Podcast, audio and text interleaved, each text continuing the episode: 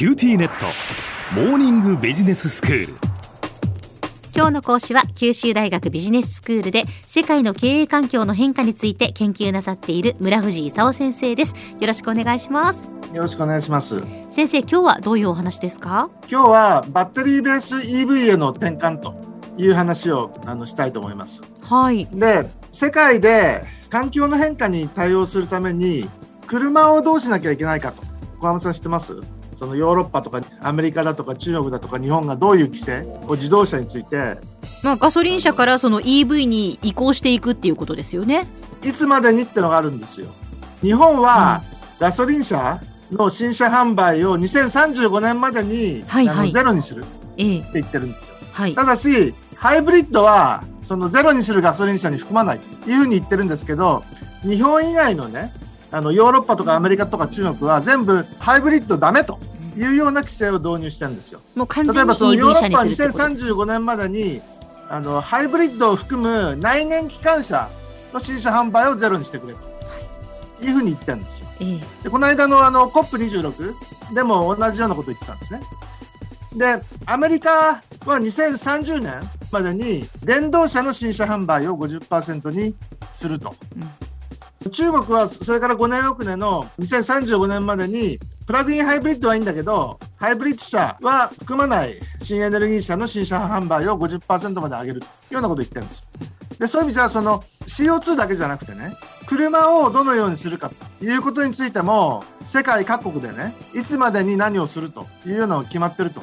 で、日本はどっちかっていうとハイブリッドでやるつもりだったのがね、はいプラグインハイブリッドはいいんだけど、ハイブリッドはダメというようなことになってきたと。ええええで、そもそも日本ってそうやってハイブリッドでなんとかしていこうと思ってたもんでね、はい。バッテリーベースの電気自動車はちょっと出遅れてるんですよ。うん。で、2021年に中国とか欧州とかアメリカとか日本でね、どのくらいの電気自動車を売ってたか知ってます？どのくらいですか？あのね、日本は2万台ぐらい、アメリカは30万台ぐらい、ヨーロッパで88万台、中国であの290万台。うんで、そういう意味じゃ、アメリカで日本の15倍、ヨーロッパは日本の44倍、中国は日本の100倍ぐらい作ってるということで、日本はとても遅れてるんですよ。うんそれで、あの、トヨタさんなんかもね、トヨタは何でもやりますみたいなはい言ってるんですけど、あんまりみんなに遅れてるって言われたもんで、ちょっと心配になっちゃったのかもしれないですよね。ただ、そのハイブリッドやってて、技術はとてもいろいろ持ってるんでね、まあ遅れたけど一生懸命あのスピードを上げて、2030年まで、あと10年で100車種のうちの30種にはバッテリーベースの電気自動車入れると。で、350万台くらいはバッテリーベースにするというようなことを言ったりしてるんですね。で日産なんかはまあルノーなんかと一緒にね電動車に向かって頑張ってるしあのホンダなんか本当はそのハイブリッドやるつもりでいたわけですけどあの GM にハイブリッドやんないって言われちゃってね。あのショックを受けてなんとかしようっていうんでこの間ソニーと提携してね。なんとか2025年までにバッテリーベースの電気自動車を販売するというようなことで2040年までには全てバッテリーベースの電気自動車かそれから水素自動車にするというようなことを言ってるんですよ。ほだけどまあ今んとこ遅れてるんだよね。ううん。なんとかしなきゃいかんということですよね。どこが電気自動車でトップだか知ってます？テスラモーターですか？テスラですよね。ええ。テスラは2020年に50万台だったものを、はい。あの2021年、去年は94万台くらい売ってね、うん。今、あのテキサスとそのベルリンで工場を作ってて、あのもう200万台生産体制にもうすぐするというような状況ですよね。なんだか知らないけども、株価総額も、えートヨタなんかも全然大きくなっちゃったということですね。で、ヨーロッパなんかも、フォルクスワーゲンだとかね、ステランティスだとか、あのベンツなんかが一生懸命その EV 化をあの考えてるんですけれども、フォルクスワーゲンなんかは、バッテリーベースの電気自動車が2026年に25%、2030年に50%、2035年までにはもう大半を電気自動車にするというようなことを言ってると。じゃあ中国ではどこが電気自動車のメインだか知ってます？どこですか？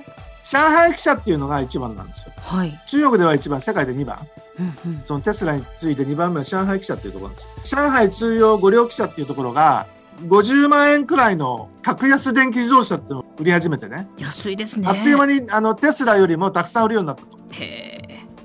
であの自動車部品っていうのはガソリン車だと1台で3万点くらい部品使ってるんですよ。はい。でこれが電気自動車になるとどのくらいになるあもうかなり少なくなりますよね。まあざっくり言うと半分ですよ。うーん。でその中で一番高いのは何だか知ってます？半導体？電池あ、電池。車載電池って言われてるやつがね大体電気自動車のコストの34割はかかると。ほうほう。でこれが今あのリチウムイオン電池が中心でねはい。ちょっと前まで日本でも結構やってたものがどんどん中国勢に持ってかれると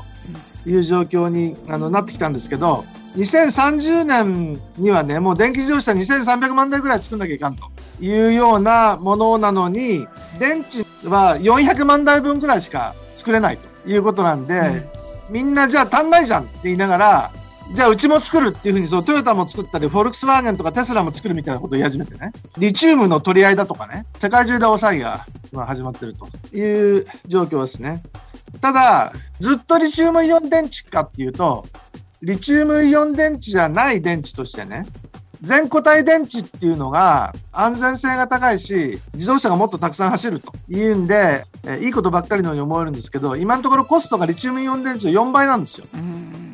でそれ全然高すぎてダメじゃんっていうんであのみんなで研究開発してね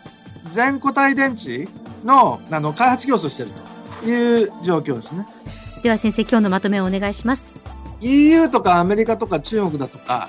あの2035年までに全ての新車販売をゼロエミッションビークルにするとかねアメリカみたいにプラグインハイブリッドはいいけどハイブリッドは含まない環境対応車を50%にするとか中国みたいに新エネルギー車を2035年までに50%にするとかいうことでトヨタとか日本はこれまでハイブリッド中心に考えてきたわけですけども世界が温暖化ガス削減で急速にあのハイブリッドを含む内燃機関車を禁止してバッテリー使った電気自動車に突っ走り始めた急がないとあのタイとかインドネシアみたいに今まで日本車の市場だったものがねタイとかインドネシア自体があの電気自動車に行くというようなことを言い始めたんであの新しい電気自動車の戦いが始まってるという状況です。今日の講師は九州大学ビジネススクールで世界の経営環境の変化について研究なさっている村藤勲先生でした。どうもありがとうございました。ありがとうございました。